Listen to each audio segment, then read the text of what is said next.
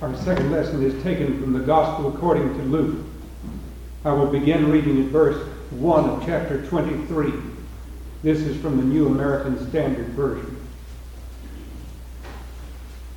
Then the whole body of them arose and brought him before Pilate. And they began to accuse him, saying, We found this man misleading our nation and forbidding to pay taxes to Caesar, and saying that he himself is Christ, the king. And Pilate asked him, saying, Are you the king of the Jews? And he answered him and said, It is as you say. And Pilate said to the chief priests and to the multitudes, I find no guilt in this man. But they kept on insisting, saying, He stirs up the people, teaching all over Judea, starting from Galilee, even as far as this place. Now, when Pilate heard it, he asked whether the man was a Galilean. And when he learned that he belonged to Herod's jurisdiction, he sent him to Herod, who himself was in Jerusalem at that time. Now Herod was very glad when he saw Jesus, for he wanted to see him for a long time because he had been hearing about him and was hoping to see some sign performed by him. And he questioned him at some length, but he answered him nothing. And the chief priests and the scribes were standing there accusing him vehemently. And Herod, with his soldiers, after treating him with contempt, and mocking him, dressed him in a gorgeous robe, and sent him back to Pilate. Now Herod and Pilate became friends with one another that very day, for before they had been at enmity with each other. And Pilate summons the chief priests and the rulers of the people, and he said to them, You brought this man to me as one who incites the people to rebellion. And behold, having examined him before you, I find no guilt in this man regarding the charges which you make against him. No, nor is Herod, for he sent him back to us. And behold, nothing deserving death has been done by him. I will therefore punish him and release him.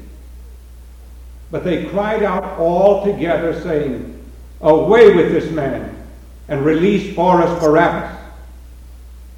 He was one who had been thrown in prison for a certain insurrection made in the city and for murder. And Pilate, wanting to release Jesus, addressed them again. But they kept calling out, saying, Crucify, crucify him. And he said to them the third time, Why? What evil has this man done? I find in him no guilt demanding death. I will therefore punish him and release him. But they were insistent with loud voices, asking that he be crucified, and their voices began to prevail.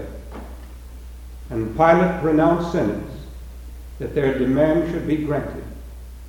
And he released the man they were asking for, who had been thrown into prison for insurrection and murder. But he turned Jesus over to their will. May God bless to our understanding this reading from His Word.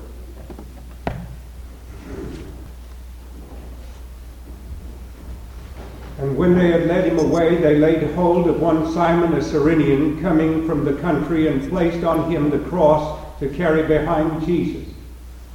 And two others, two other also were criminals, were being led away to be put to death with him. And when they came to a place called the skull, they crucified him and the criminals, one on the right hand and the other on the left. But Jesus was saying, Father, forgive them, for they do not know what they are doing. And they cast lots, dividing up his garments among themselves. And the people stood by looking on him, and even the rulers were sneering at him, saying, He saved others, let him save himself, if this is the Christ of God his chosen one. And the soldiers also mocked him, coming up to him and offering sour wine, and saying, If you are the king of the Jews, save yourself. Now there was also an inscription above him This is the King of the Jews. And one of the criminals who were hanged there was hurling abuse at him and saying, Are you not the Christ? Save yourself and us. But the other answered and rebuked him and said, Do you not even fear God, since you are under the same sentence of condemnation? And we indeed justly, for we are receiving what we deserve for our deeds. But this man has done nothing wrong. And he was saying to Jesus, Jesus, remember me when you come in your kingdom. And he said to him, Truly I say to you, today you shall be with me in paradise. Amen.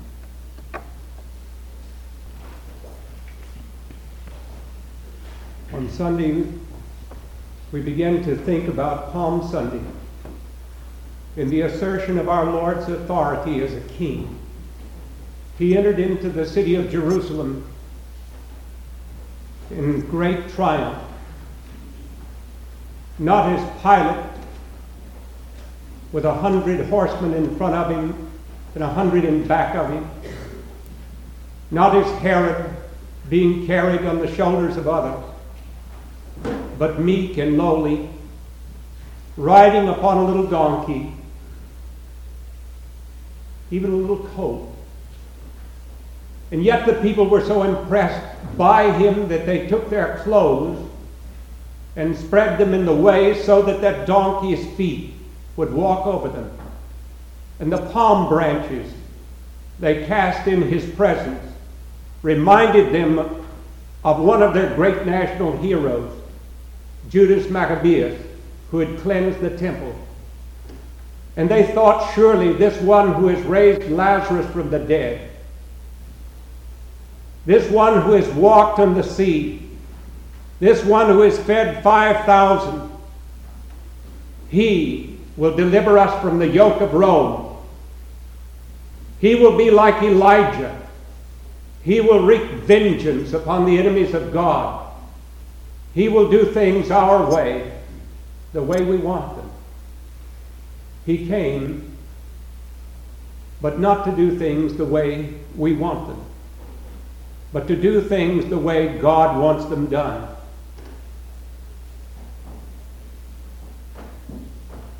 In a very real sense, we were all there when he was crucified.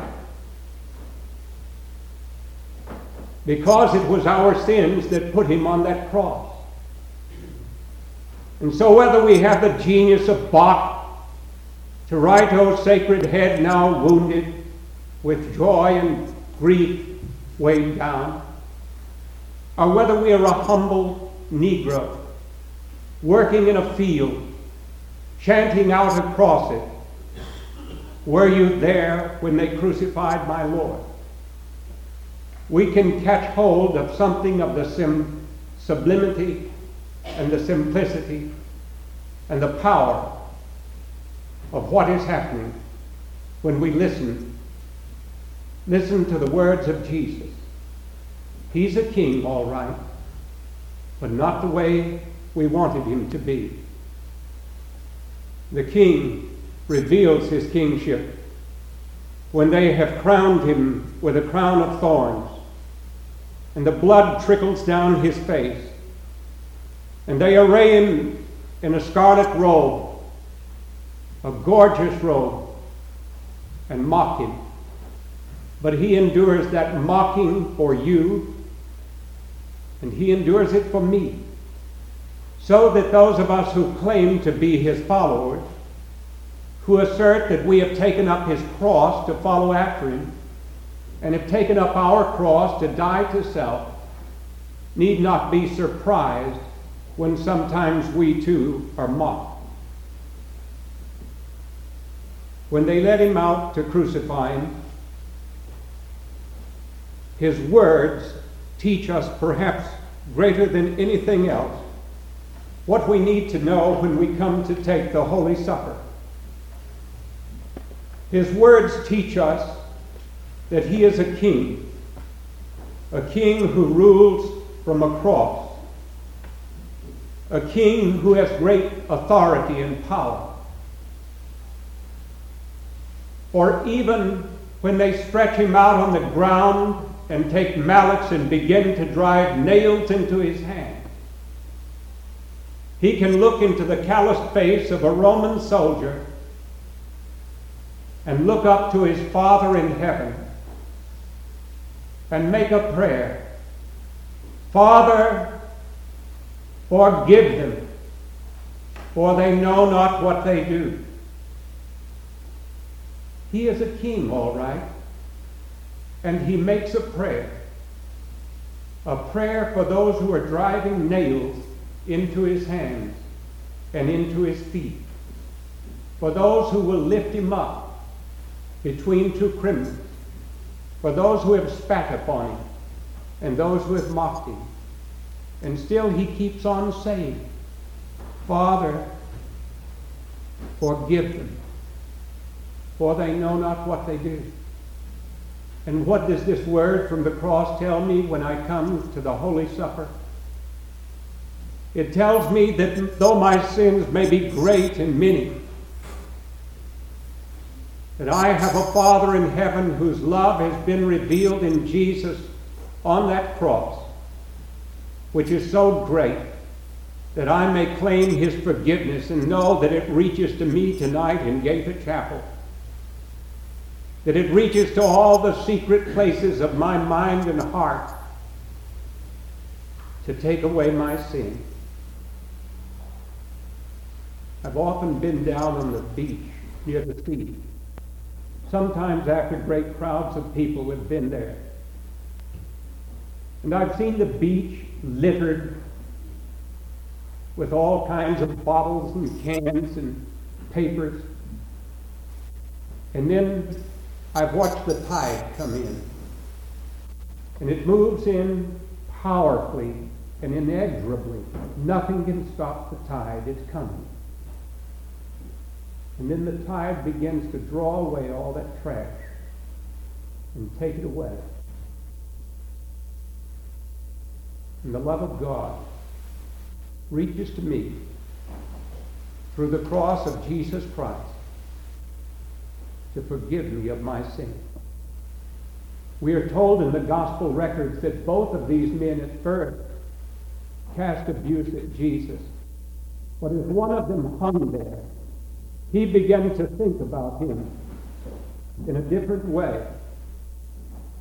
And as time grew on, he began to realize that maybe he really was the king that he claimed to be. That there was something different about him. He was not cursing the people who had nailed him there. He was not swearing in rebellion at the bitterness and injustice of God in allowing this to happen to him. But he had prayed for their forgiveness. And so we are told, and one of the criminals which hang there railed at him, saying, If thou be the Christ, save thyself and us. But the other answering him rebuked him, saying, Dost thou not fear God, seeing thou art in the same condemnation, and we indeed justly? For we receive the due reward of our deeds. But this man has done nothing amiss. And then he said to Jesus, Lord, remember me when thou comest into thy kingdom. His hands were nailed to a cross. He could not do any work for Jesus. His feet were nailed to a cross. He could not run any errands for Jesus. But all that he could do, he did. He prayed, Lord, remember me. Just remember me when thou comest into thy kingdom. And the Lord magnificently answered that prayer. He said to him, Truly I say to you, today thou shalt be with me in paradise. There is a sense in which we do not know about other people and whether they'll be in heaven. But here's one that you may be sure of. For Jesus said, Today thou shalt be with me in paradise. That Jesus would take him home. Home with him. In the first petition, he prayed to God to forgive his enemies. In the second petition, the prayer is answered as he extends that forgiveness to this man who is there. And he becomes a witness for Jesus. Not long ago, I heard a man say that this thief on the cross had done nothing but blow smoke into the face of God, that he had lived up his life, and all that he had done was just blow out a puff of smoke in the face of God, and it died and repented at the last moment. What good did he ever do? The man whom I admire very much replied to him and said, That thief has probably won more people to Jesus than you could have ever won in all your life. And you would do well if you could win as many people as he's won. Because he shows us hope. Two thieves died that day. One went into the presence of God in keeping with the promise of Jesus. The other did not, that we know of. One went there so that all of us might know that there is hope right to the last breath that we breathe. And the other apparently did not, so that none of us would presume to wait until that last moment. This robber becomes a witness for Jesus. Then the third word which Jesus speaks is one of those words which deeply touches us. He looked down and he saw there beneath his cross his mother, Mary. He must have loved her dearly. When he was 12 years old in the temple, he had to tell her that he was different, that he had to be uh, in his father's house and about his father's business. And what he was saying was too much for her to fully comprehend at that time. There were other times when he had to say things that must have baffled her. But I'm sure that when she looked up weeping at those hands which had never done anyone a wrong, those hands which had touched lepers and made them clean, and blind men and made them to see, and raised up people even from the dead, and had fed the hungry, and yet they were cruelly nailed to a cross. She remembered that when he was a tiny little baby in the temple, Simeon, that old saint of God, before he was to depart this life, had told Mary that a sword would pierce her heart. And that day, she understood what Simeon had meant. Jesus was not only her son, he was her Lord. And yet he did not forget his earthly relationship to her. And he performed almost a solemn ceremony there. He said to John, Son, behold your mother. And he said to her, Mother, behold your son. He wanted her to be cared for. And it's a wonderful thing for us to remember that commandment of God honor thy father and thy mother. The strangest of all the words of the cross are the fourth words My God, my God, why hast thou forsaken me? Eli, Eli, lama sabachthani. By this time, he was beginning to cave in through the pain of hours of excruciating agony. Eloi, Eloi, lama sabachthani. They thought maybe he was calling for Elijah, some of those soldiers thought. Someone else said, let's see if Elijah will come and deliver him. But he was calling out, My God, my God, why hast thou forsaken me? From the 22nd Psalm. He was calling out those words because he was forsaken for us. He who knew no sin became sin for us. He became our scapegoat. The Lord hath laid on him the iniquity of us all. And in that moment, which no one can possibly imagine, he lapses back into the language of his childhood and offers up that strange prayer to God, which tells us that no matter what will ever happen to us in this life, we will never, never be forsaken by God.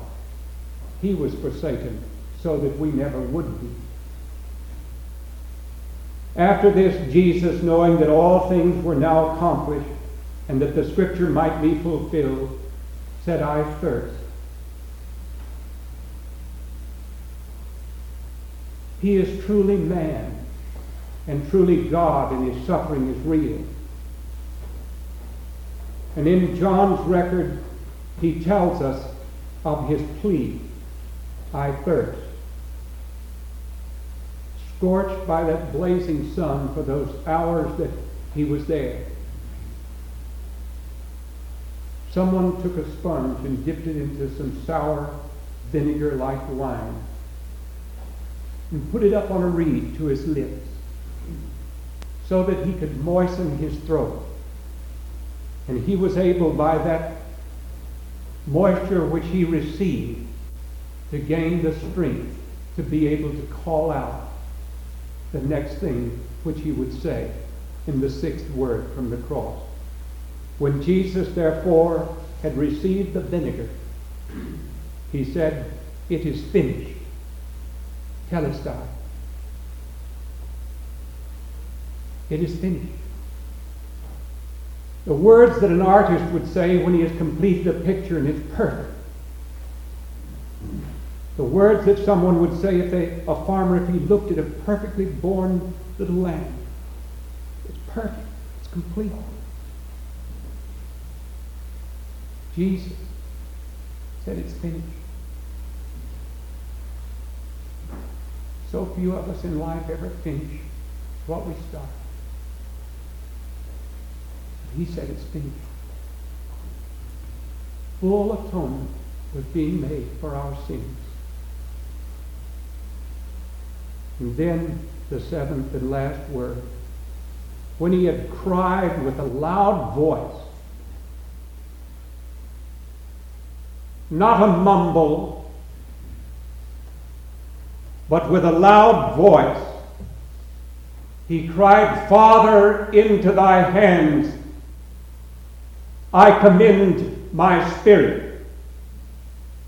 And John adds the words of an eyewitness that he bowed his head like one who is keen and who has let go of his life on purpose that we might be redeemed. It was a shout of victory.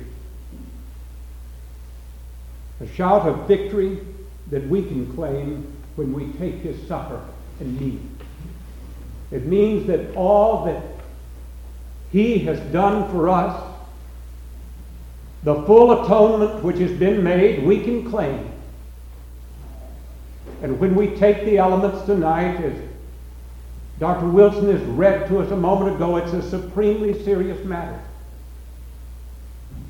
Because we are saying, in effect, you have given all that you have and are for me. And I am giving all that I am and have afresh to you. Let me say this in closing. Not long ago, that marvelous holy man, John Paul, was elected Pope. Do you remember when he went to Poland? The communist government did everything they could think of to make it difficult for Christians to come and hear him preach sermons and say the words of the gospel. They deliberately scheduled only the place where he could be as a very difficult place for others to reach. They tried to make people to work on those days. They wouldn't allow cameras to pan out over the crowd. And yet five and six and seven hundred thousand people were coming to hear John Paul speak.